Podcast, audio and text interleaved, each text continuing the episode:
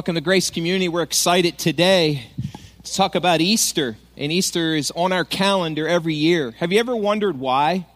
Have you ever wondered why we just don't celebrate it one time, one and done? Why is it still a yearly event on the calendar? Have you ever asked that question? Why is it in the world that we live in, do they still continue to celebrate Easter? And why has it been a tradition for over 2,000 years? What's so significant about Easter that it's we dedicate a Sunday every year and say, This is Easter Sunday, let's come and celebrate it. Why can't we just read about it and say, you know what, there, there was a time that Easter took place, and then as other, other big events in history, why do we take time to, and we would say, to, to, to take this moment and say, let's look at this every single year at this time? Why is it so important? What are the events of Easter that are significant? We have what we would call Good Friday, where Jesus died on the cross. And then we have this Saturday time. It's kind of that time that we would say, like, almost, but not yet. Almost, but not yet. It's that time when we, we don't even know what to do with Saturday. It's this time where Jesus was dead. He was, he was in this tomb. And in the early church, when, when he was there, many thought he was done. And so there were these people who called themselves Christ followers, people of the way, the early followers of Jesus. Can you imagine? They knew and they had heard that the Old Testament talked about this prophecy that there would be this man that would come that would save the world and he would die on the cross and they had memorized scripture but then it took place and it, in their minds they probably didn't picture the way it took place, the torturing, the, the stripes, uh, the suffering, and he had to carry his cross and the blood, and, and then it was so dark, and then there was an earthquake, and, and in their minds are thinking, is he going to make it? That early group, those early followers, that moment on Saturday when they were probably looking at each other and thinking, I'm not sure. Are you sure? Because they don't have the New Testament like we have next. Yeah, he made it, he made it. Just skip over resurrection. It wasn't there yet. And so it was that point in time, you talk about faith. They had resurrections weren't something that took place every day. And yet they knew, or at least they thought they knew, they thought they believed, they thought they had enough faith to believe that on that third day that Jesus would somehow come out of the grave. Like, if it just stops at Good Friday, then it was just a good man that died. And we know from Scripture that he willingly died. Listen, no one took Jesus' life, he surrendered his life. He humbled himself. Yet still, what that Saturday had to be, they were on pins and needles. Like, are you sure? Is he really going to come back? In hour one, in hour two, in hour three, in hour four, in hour 10, in hour, hour 20, in hour 23. They wondered, is he really the Messiah or are we following this farce? This man that was a good man. You see, if we stop at Good Friday and we don't make it to the resurrection, then it's just a good man that died on a cross. So, why do we keep sharing this Easter story? Because if it's true that Jesus really raised himself from the dead and he walked out of the grave, listen to me. If it's really true, like the Bible says, if it's really, really, really, really true, listen to me, then you and I got some hope beyond the grave. We have hope. But if it isn't, then we are to be pitied above all men. Jesus died for sins that he didn't commit. The Bible says the greatest act of love is for a man to lay down his life for someone. Well, that's just an act of love then. He just, he died for a good cause and for people.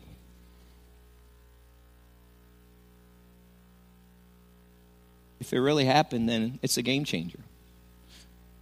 So, what do we do with Easter? How do we unpack this incredible event in history that we celebrate every year? Do we just stop at the cross? Why do people wear crosses? It's as if like that's the most. Why don't we have tombstones that we carry? Because if it's just the cross and he wasn't resurrected, then it's just a man that died. The Bible has a lot to say about it, and it's so very important that you and I understand it. Grab your Bibles, please, and turn to Matthew chapter 28. And if you need a Bible, hold your hand up. Our ushers will be glad to put one in your hand. And if you don't own a Bible, this is a gift from Grace Community Church to you. It's the first book of the New Testament. Go to the center of your Bible, first book, Matthew, and turn to the last chapter, chapter 28. And we're going to read verses 11 to 15. Is it true that Jesus died on Friday, laid in the tomb, and on the third day resurrected? Is it true? Is the Easter story really true? Or is it just a conspiracy theory that's out there? Well, let's just see what the Bible says. Stand with me, and we're going to read Matthew 28, 11 through 15. Matthew 28, 11 through 15. Would you read it with me out loud, please? Ready, read. While the women were on their way, some of the guards went into the city and reported to the chief priests everything that had happened. When the chief priests had met with the elders and devised a plan, they gave the soldiers a large sum of money, telling them, you are to say, His disciples came during the night and stole him away while we were asleep. If this report gets to the governor, we will satisfy him and keep you out of trouble. So the soldiers took the money and did as they were instructed. And the story has been widely circulated among the Jews to this very day. Just, just hold on a second here. Stay, stay standing. Why? Why did they pay off soldiers? Why, why did they say, here, here, take this money, let me write you this check? Why did they need to pay off some soldiers? Why? Because when they went to the tomb, it was empty. And so they said this. What did they say? They fabricated a story.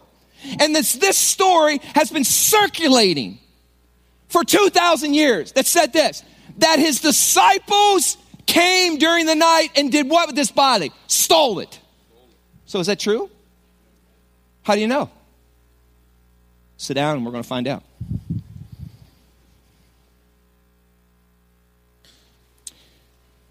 Let's start, let's start with resurrections. Like,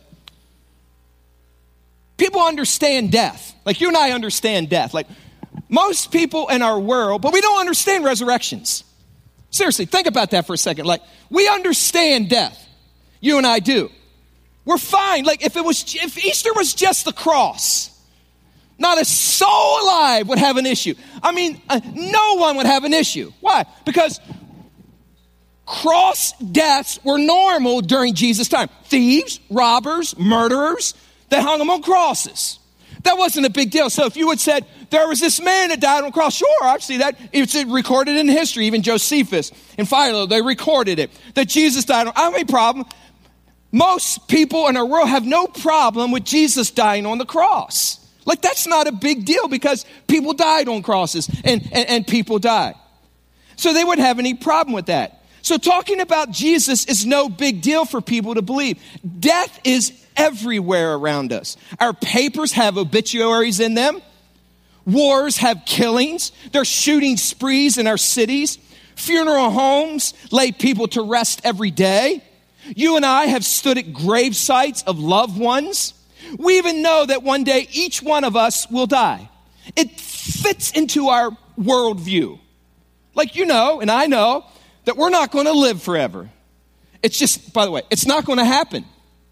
There will come a moment, unless the rapture occurs, the Bible tells us that you and I would, we could die, I could die before this service is over. The Bible says that we're a vapor that appears for a little while and then we're gone. So death is no big deal. Sure, Jesus died on the cross. I get that. Good Friday? Yeah, there was a good man, he died. And so our world has no issue with death. So the fact that Jesus died is no problem for our world. But the world has enormous issues with Easter because they don't know what to do with the resurrection on the third day. You see, the world has a category for death. It's called a cemetery.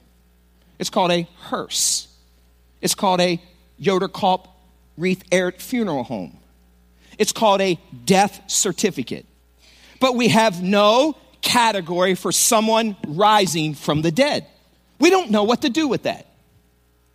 seriously, you don't need to raise your hand, but let me ask you a question. Where's the last resurrection that you were at? You might say the Cubs. It was pretty close. but that's not a bodily resurrection. Yet, how many of us have seen people die? How many of us have been to funerals? How many of us have stood at the coffin or the gravesite of a loved one and said, They're dead? There's no life in that body. We've even touched them and we've caressed them and, and, we, we've kissed them and, and we, we've held them and, and we've cried over them. And, and all of us have experienced death. I laid my father to death five months ago. I saw my dad. I watched him live for 76 years and I watched him die. I preached at his funeral. My dad was dead. I know what death is. I watched his coffin get lowered into a hole in the ground. I have no problem with understanding death. I watched a dear mom who had a six month old baby die, and a precious husband watch this six month old baby die. And because of the technicalities of the world we live in, they couldn't see their child because there was reports done by authorities until the child was actually put in the casket. So, two days later was the first time this couple got to see this six month. They wouldn't even let them hold the baby. And I watched this mom as I was standing with the husband, this casket this big, and this mom walk in and pull this baby out of a casket, step, holding it, and praying, God, please, please, God, help me wanting her child to breathe again. I watched the husband console, and, and, and I, we watched this moment. The child was dead, there wasn't a resurrection. You see, we can, we can deal in our minds with death, but we don't know what to do with resurrections. So let me ask this question again What difference does Easter make for you today? Or what difference would it make if Jesus didn't rise from the grave and walk out of the tomb on the third day? It's not a new question. Because these authorities, these chief priests, knew that something happened that had never happened before. And they knew that they needed to come up with a conspiracy theory so that this report wouldn't be passed out and so that the prophecy that was spoken about hundreds of years before couldn't be brought back up, and people would say, they said it was going to happen, and it happened. Before I answer that question, think about this. If Jesus rose from the dead, you and I have to accept all that he said. If he didn't, then why worry about any of what he said? The issue on which everything hangs is not whether or not you like Jesus' teaching, but whether or not he rose from the dead. Like you could say, I don't like his teaching. It doesn't matter. But if he didn't rise from the dead, then his teaching doesn't matter. Before I answer that question, here's what I know to be true that a miracle did take place 2,000 years ago. And that miracle still impacts you and me today. And I believe with all of my heart, by faith, that Jesus rose from the grave. And I believe that God raised him from the dead, and the tomb is empty, and you will not find any bones in that tomb. You see, here's what is very challenging for our world to most people who don't understand Christians or people of the way or the convinced or born again or the saved, whatever terminology you want to use, it sounds crazy. We even sound like crazy. We don't even know how crazy it sounds. We, are so conditioned to just believing it by faith, but every part of everyone else is like that group of people, they actually believe that a man died, was brutally tortured, was stabbed, was spit on, hung on a cross, put a crown of thorns on him. There was this earthquake. He died. They put his body in a tomb and then they sealed it with Roman soldiers and they stood there. And those crazy nuts really believe that Jesus walked out. You see, it, it doesn't even sound crazy to us, but listen to me. It is crazy. It is. And the only way it could happen if, if a miracle occurred that a dead man comes back to life. I think as Christians, we sometimes just forget how nutty it really sounds. To say that a man would die and somehow he could go to a cross and die for our sins. Like, how can a man die for everyone's sins? Like, how is that possible that the sins that you and I've committed, the X's in this, this in front of me, how is it possible that, that a man could take all those sins and all the sins that we ever commit and then he would go to a cross? How is it possible that he could do that? And so that question continues to surface. Seriously, think about resurrections. It sounds crazy that a man was resurrected. Where do you go to see that today? Like, seriously, where do you go to, to prove to somebody, well, hold on, let me show you this resurrection? Where do you go? Where, where do you go? I mean, if you imagine going to a cemetery, say, after church, I'm to take, you're going to take your family, we're going to, it's Easter, Resurrection Sunday, let's go to a cemetery. And so you're on the way to the cemetery, and so you, your family gets out, and you pull them out, and you just start standing by tombstones, and you, if people come up to you and say, hey, what are you doing? I'm just waiting for resurrection. A what? A resurrection. I've never seen a hearse come into a cemetery, bury a person, and, and that person walk out. You see, it doesn't even compute with the worldview of those who don't have a salvific understanding of Jesus Christ. There are lots of people going to cemeteries, and hear me, no one's coming out alive. The odds aren't favorable that a man that was tortured, stabbed, hung on a cross, and dead for three days would ever be able to live again. So I want to paint a picture like Paul did. By the way, who's Paul? Paul is a man and, who wrote a big portion of the Bible that we have today in the New Testament. He wrote these things and we would understand as the Holy Spirit inspired him to write them as he wrote. And we have this Bible in our hand, and he wrote this book called First Corinthians.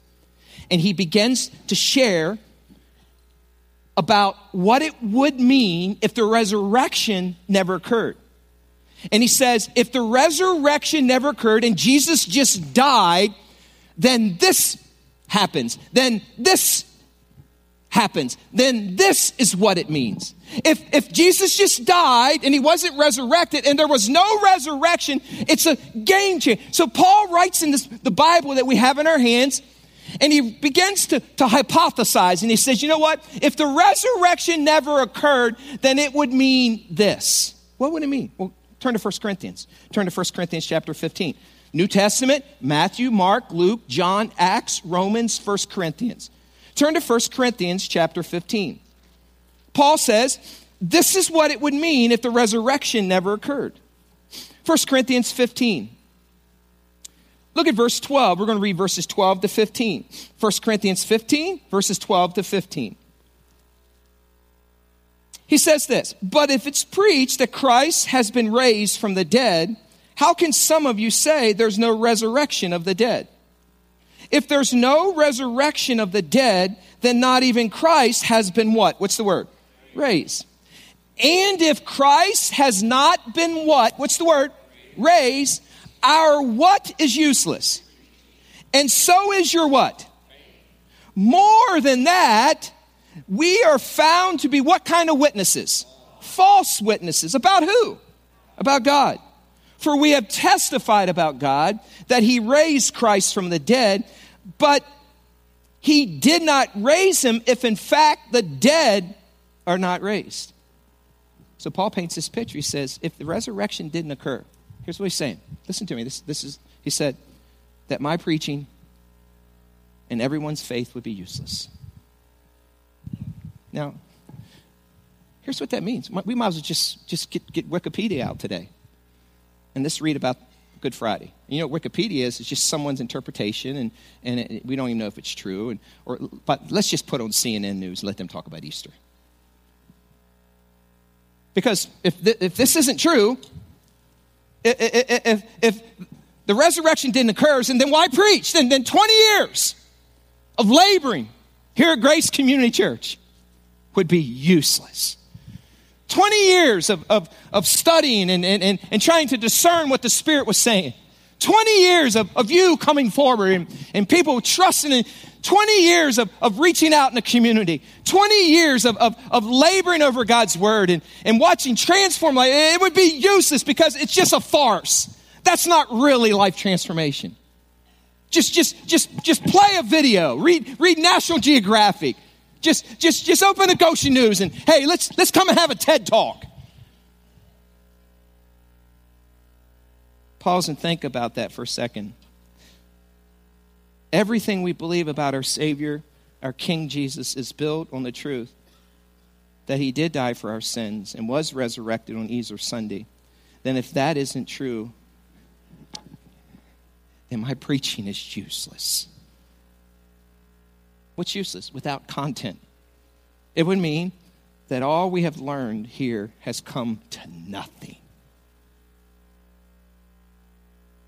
I've been the pastor of Grace Community Church for 20 years, 21 years in June.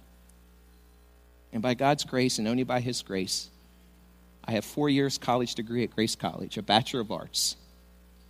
And when I was at Grace College, I was a Bible major, I was Greek and Hebrew minor. I studied God's Word. I then advanced on by God's grace with my family in tow and my wife in tow, and together I went for a three year, 92 hour degree, master's degree, a Master of Divinity, studying about God, studying about God's Word.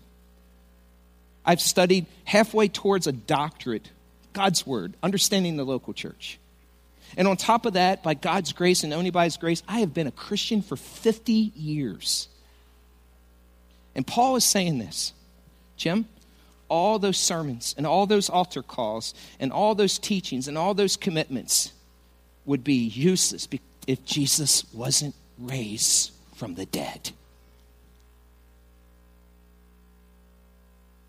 Just shut the door of every church. Like, why do we keep celebrating Easter? Like, what's the sense of reaching 150,000 people in Elkhart if, if it's just a farce? If, if like we're crazy nuts to somehow believe that a man could actually die be placed in a tomb, carry the weight of the world, of sin, could actually, on the third day, come back to life and overcome death and defeat the enemy and disarm the enemy and be victoriously walk out of the grave. It, it is a farce. Or is it the truth?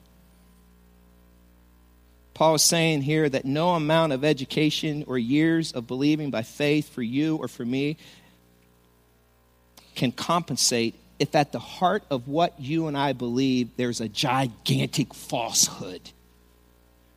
You and I could, could tell others. You and I could lead small groups. You and I could teach the children and the youth and the adults. You and I could have a Bible study, a men's study, a woman's study.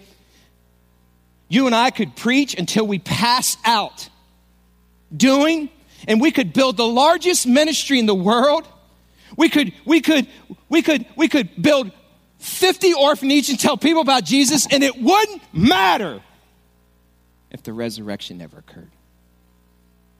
It would just be a good man dying on a cross because he loved people.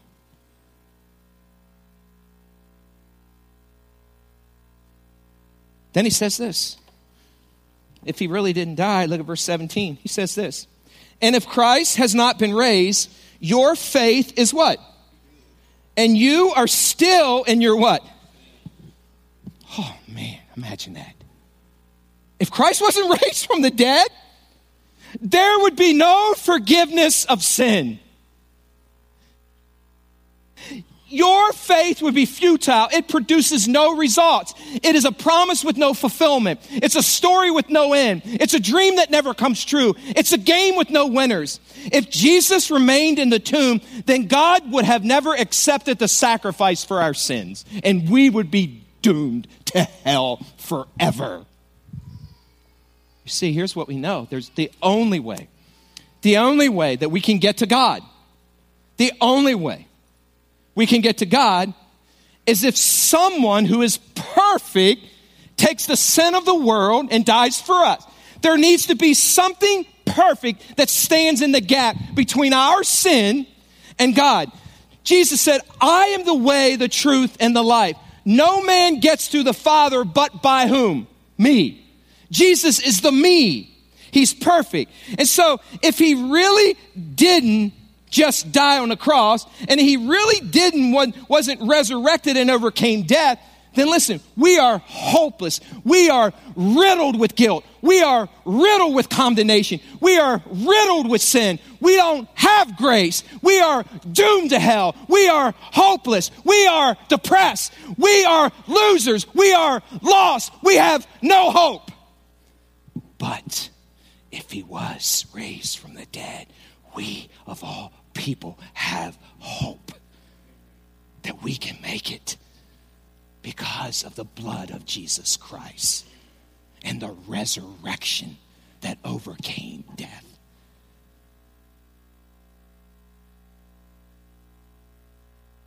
And when Jesus said it was finished in John, what did that mean? If he didn't rise from the dead, then Jesus is finished. The story is over. And we are still in our sins. If he just said, It's finished, I'm dead. If he's just saying, I'm done. Or did it have a, a, a more, more, more deeper meaning? It is finished. Is that him saying, I'm dead? Or is he saying, Listen, I have proclaimed, I have fulfilled this prophecy that said a man needs to come. He needs to be perfect in every way. He needs to take the sin of the world and become the living sacrifice. Is that what that means? Seriously, imagine for one minute, and I did this week, if Jesus didn't rise from the dead, then death on the cross was nothing more than a good man dying for a good reason and we would have no forgiveness of sins. I just, I, I don't think we could make it very long because the weight and the burden and the guilt of every sin that we've ever committed, the Bible says if we confess our sins, He is faithful and just to forgive us of our sins and to cleanse us from all unrighteousness. And it's a daily thing that we do.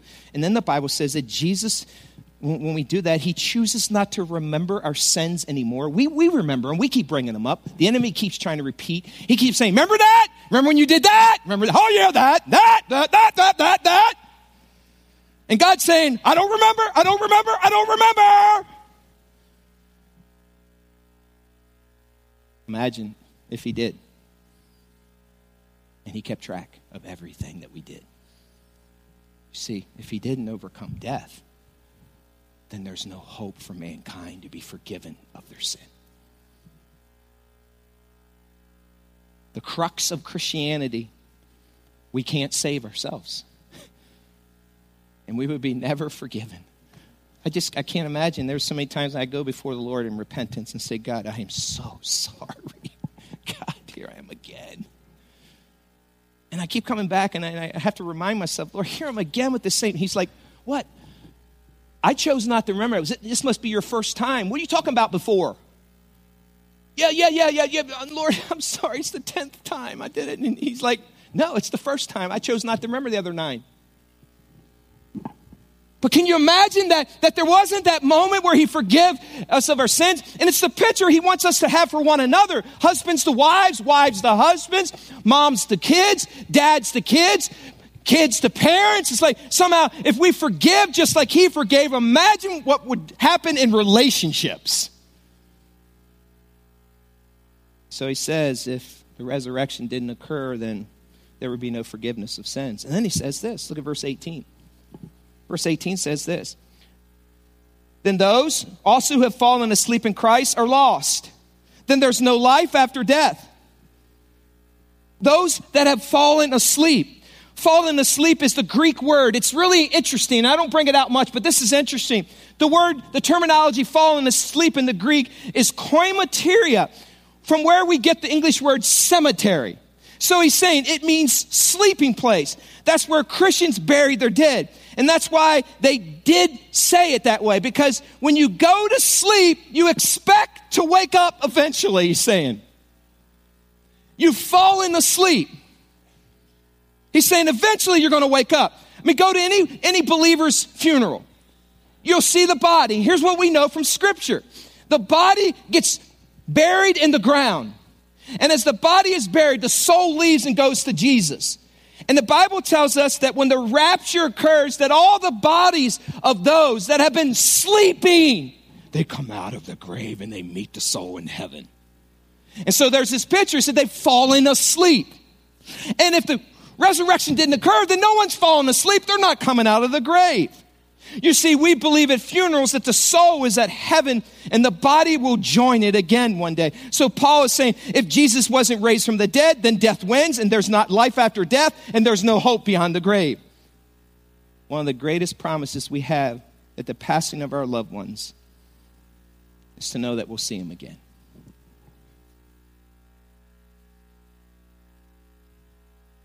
It's close to my heart because my father passed away recently. And here's what I know I'll see my dad again. Why? Not because of anything I've done, but because of what Jesus did. He died for his sins. My dad received the free gift of Jesus Christ, he accepted it. And because Jesus overcame death and was raised on that third day, he wins and he gives hope beyond the grave. And there will be a day that I will see my dad again because he trusted in Jesus Christ. So Paul goes on. If the resurrection didn't occur, then this is true. Look at verse 19. If only for this life we have hope in Christ, we of all people are most to be what? Then serving Jesus is without purpose. If Jesus is still in the tomb, then we have no foundation for our faith, and we are nothing more than a bunch of self deluded fools. Here's what it means it means this then our prayers to God are never answered it means that we're not saved, then we might as well shut the doors of Grace Community Church and read a good self help book and, and listen to TED Talks the rest of the week. We might as well just live it up and not be worried about how we live. We might as well not be concerned with obedience. And every Christian church for 2,000 years has wasted their time serving Him. We are literally to be most pitied if the resurrection didn't occur. But he doesn't stop there. Here's the good news. Look at verse 20. Look what he says. He throws in his conjunction, and it's a but, and it's a really good but. But Christ has indeed been what? What's the word? From what? The dead. The first fruits of those who have fallen asleep. What it means is this we will be offered to the Lord. And that day of celebration. It means this that one day our children, my children, Ann and I's children will be with me because they have a relationship with Jesus. Not one of them will be left in the grave. That gr- the grave is not the end of our lives as Christians. What does it mean since the Easter story is true? It means the death on the cross was not the end of it. Jesus was buried and was resurrected on the third day. That's good news for us today, Grace Community. That's good news for you out there that are wondering, can I make it? When I put my head on the pillow at night and, and I die, is there hope? Can, can I trust in something that when I wake up, I'll be in the presence of God? Can, can I spend my eternity in heaven? Can I have a God that will walk with me on earth? Is there hope in this world? And the answer Paul is saying, you bet there is. And his name is Jesus Christ. So what's it mean? It means that my preaching is true and your faith is real. It means that this book is real. It's flawless. It's inerrant. It doesn't have mistakes. It is the living word of God, and you can bank your life on the words of in this book. That's what it means. It means that we do have forgiveness of sins as Christians. We don't have to have any condemnation to those who are in Christ. That we have grace flowing through our veins. That God says, I've covered that. I've died for that. I've forgiven you. Move on. It means the old is behind and the new is to come. It means that there is life after death for Christians in heaven. And they don't expend their eternities in hell. It means that when the Bible says it's destined for man to die once and face judgment, the judgment we face is standing before our God and we get judged for the good things that we've done for him, not for the sinful things. And he, he ushers us right into heaven. That's what it means. It means the way we live does matter. And there's great purpose. That the church can be the hope of the world. That we can be a, a, global enterprise that reaches orphans in asia and nigeria and, and dominican republic and all over the world. That, that we, we have the good news that, that the message we give that there is a great physician. His name is jesus and he can heal your soul of its problems it means that we could keep our doors open, should keep them open, and we should invite people in because Jesus is who he said he was, and he is who he says he is. And you can take God's word to heart. It means this that God so loved the world that he gave his only begotten Son, and whoever believes in him shall not perish but have everlasting life. It means that God does transform lives. It means I've watched it up close. My story is unique, as yours is. I come from a divorced family. When I was four and a half, my mom and my father were unsaved. My family was unsaved. My three sisters were unsaved. My dad is a good man and was a good man, and he passed away knowing Jesus. But there was a time he didn't know Jesus and it made for a difficult marriage for my parents. And so they divorced. I watched my dad leave. It broke my heart. I couldn't stand the separation that was taking place. Fast forward, my mom met a man who became my stepfather. She married him. My folks married unsaved. And a knock came at the door because there was this group of people at this church that put my mom's name on a prayer journal for Wednesday night prayer encounter that said, Pray for Beverly Brown and her kids Jimmy, Joni, Jamie, and Kimmy. She's a single mom. And this dear brother came and knocked on the door and told my mom about Jesus Christ. My mom remembered that. My mom and my stepfather now got married, and we found ourselves in this church. This man led my mom to Christ, led my stepfather to Christ, and I'm seated in this Sunday school classroom as a five year old boy. And a sweet name lady by the name of Mabel Huff, 70 years old, looked at me across this musty Sunday school classroom, and it was moldy and smelly, and there was flannel graph and and she said these words I'll never forget. She said, Jimmy Brown, I know a father that will never leave you nor forsake you. To a young, impressionable boy who was longing to have a father speak into his life, it gained my attention. She said, The way to that father is through Jesus Christ. And if you trust in Jesus, he's the way to the Father God, and he'll never leave you. And you know what? I believed her. And as a five year old boy, as best as I could understand at that moment, I asked Jesus to be the Lord and leader of my life. And you know what? He's been with me for 50 years. We began praying for my father, my siblings. He's a good man. My dad's a good man. He loved us dearly prayed for salvation, and for 13 years we prayed for my father to come to Christ. There came a day, 13 years later, my dad trusted in Jesus Christ.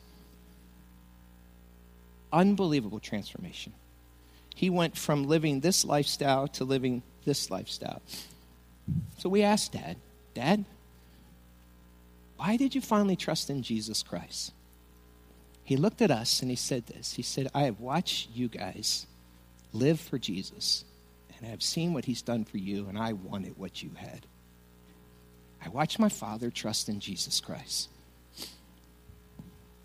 So I have a stepfather and a father that both love Jesus. I enrolled in college as a college freshman, studying biblical studies. I had one semester under my belt. I took one Bible class and thought I knew way more than I should have. So I came home to visit my dad. He was living in an apartment by himself, and I had one Bible class. I had so much pride in my life, and I've repented of it. I've had to repent of pride numerous times in my life.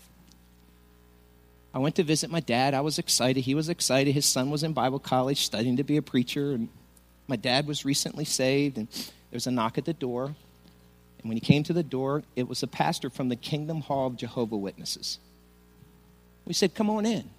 And I was like, and that's what it became. I chaptered in verse 10, John chapter 10. I chaptered in verse 10, John chapter 1. The word became flesh. He chaptered in verse me. We were going back and forth nowhere. Just full of pride, thinking that somehow I could convince him when God does the saving. And my father gently said this. He said, Jimmy, can I say something? I'll never forget this. It's one of the best memories I have of my dad.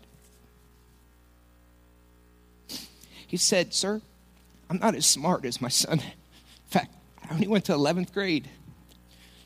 I got married because his mom was pregnant. He says, I don't understand Greek. In fact, I didn't know there were 66 books in the Bible. He said, But a few months ago, I trusted in Jesus Christ, and everything changed in my life. And he said, I used to be this man, and now I'm this man. And, and he looked at this man and he said, that's what Jesus can do for you. this man left, but before he left, ready to exit, my dad said, Sir, and I want to thank you for coming today. He says, and I'm going to pray for you. I'm going to pray that you meet the Jesus that I met. Because when you do, he'll change your life forever. I was so broken and humbled by my dad's simple response. Why do I tell you that? Because Jesus does change lives. And the only way I saw that is because I know that He changed my dad's life. And the only way that is possible is if Jesus overcame death. All across this room here are sins, symbolically X's, that represent death. And the Bible says if we we don't trust in Jesus, that will go to a place called hell. Hell, Matthew 25, 41, is everlasting fire. Hebrews 10, 27 said hell is a raging fire. Mark 9, 43 says it's an unquenchable fire. Revelation 19:20 says hell is a place where it's called a lake of fire. Matthew 8:12 says it's utter darkness. Matthew 8:12 says it's a place of weeping and gnashing of teeth. Revelation 9:2 says it's a pit filled with smoke. Mark 9:48 says where worms do not die. Revelation 14:10 says there's no rest day and night. But listen to me. Jesus came for our sins. One sin separates us from God. Romans 3:23 says for we all have sinned and fall short of the glory of God. One sin separates us and let's face it, we all have sins. And you will never have a relationship with God the Father unless you accept the free gift of eternal life through Jesus Christ. That's the only way. And listen to me there is nothing that you've done or you're doing that can keep you from trusting in Jesus Christ. You don't have to clean yourself up. You don't have to get better before you trust in Christ. You could be living in the armpit of pornography. You could be living in the armpit of fraud. You could be living in the armpit of gossip. You could be living in the armpit of infidelity. You could be living in the armpit of sin. But the Bible says, but God demonstrated his love for us in that while we were sinners, Christ died for. He died in the midst of our sin. He didn't say, get cleaned up and then I'll save you. That's what the cross represents. Let me show you what I mean by that. All across the platform here today are, are symbolic marks of sin. One sin causes us to fall short. Let's face it, we have tons of sins in our lives. Every sin causes us to fall short. But Jesus said that He's the way, the truth, and the life. And no man can get to the Father except through Him. And if we accept the free gift, we don't earn it, we accept it, it gets us to the Father and we have a personal relationship with Him. So Jesus is saying this whatever that sin is, just give it to me. That's why I went to the cross. I went to the cross to take your sin, your present sin, your, the sin that separates you from God. I've died for that. I died for the sin that you're going to commit tomorrow. I died for the sins that you've already committed. And he said, just, just bring them to the cross. Just keep bringing them. I've already died for them. Just keep bringing them. That's what the cross represents. He says, I've taken the weight of the world, every sin that'll ever be committed, and every sin that presently is committed, even the ones that you are presently committing. He says, I've taken them to the cross and I've died for them. That's what Good Friday is. Someone had to come and someone had to die for our, for our sins. And that's what Good Friday is. Jesus says, I came to take your sins to the cross. That's why I came. And so there's this picture in Scripture. That's what Good Friday. He took all the sins of the world and he took them to the cross. Your sins, my sins. There is this gift called eternal life. But not only did he take it to the cross and die for them, he had to overcome death. And the resurrection is the part that says, you know what? Not only did I die, but I overcame death. If he didn't overcome death, then he's just a good man that's dead. And the only way that we get to God the Father is through Jesus Christ. That's the only way. Jesus is the bridge that closes the gap. So let me ask you a question today. I don't know where you're at, but here's what I do know to be true. If you've never trusted in Jesus Christ, if you don't have a moment in time, listen to me. The Bible says you end up one or two places heaven or hell. You're either hopeless or you have hope. When you go to bed at night and put your head on the pillow, you can sleep peacefully or you can sleep in despair. And you don't have to clean yourself. Jesus already took your sins to the cross. Would you bow your heads with me, please? Please don't leave right now. Like, like hold, on, hold off on the ham. This is too important. This decision right here is a game changer. Your mom, your dad, your brother, your sister, your cousin, your preacher, your doctor, they can't do this for you. And if I could, I'd wave a magic wand all over you and say, Trust in Jesus. If I could literally open up your heart and place Jesus in there, I would do it, but I can't. It must be personal. Romans 9 or 10 9 says, If we confess with our mouth that Jesus is Lord and we believe in our heart that he was raised from the dead, we will be saved. So let me ask you a question Have you truly trusted in Jesus? Today could be the day. Don't leave this room unless you know that you know that you've trusted in Jesus. Listen, you can never do enough good to get there. The only way to God is through a perfect sacrifice, and that's already been taken care of. And the Bible says that we are saved by grace through faith and not works. You can never earn your way there, it's a free gift. This is the day of salvation today. So please, if you haven't trusted in Jesus Christ, I want you to do something. If you're uncertain, listen, don't leave this place uncertain. It's not something like a, I think I am, like I'm kind of, I kind of remember, my mom told me, my dad told me. No, no, no, no, no. You need to remember. Would you pray with me? If you're uncertain and you want to trust in Christ, quietly just pray. That's what confession is. Dear Lord, I'm a sinner. Please forgive me of my sin. I trust in the work of the cross, and I believe you were raised from the dead, and I will walk with you, Jesus. I give my life to you. Save me, Jesus. Save me, Jesus. Save me, Jesus. Save me, Jesus. Thank you for forgiving me of my sins. I'm your child forever. In Jesus' name, amen.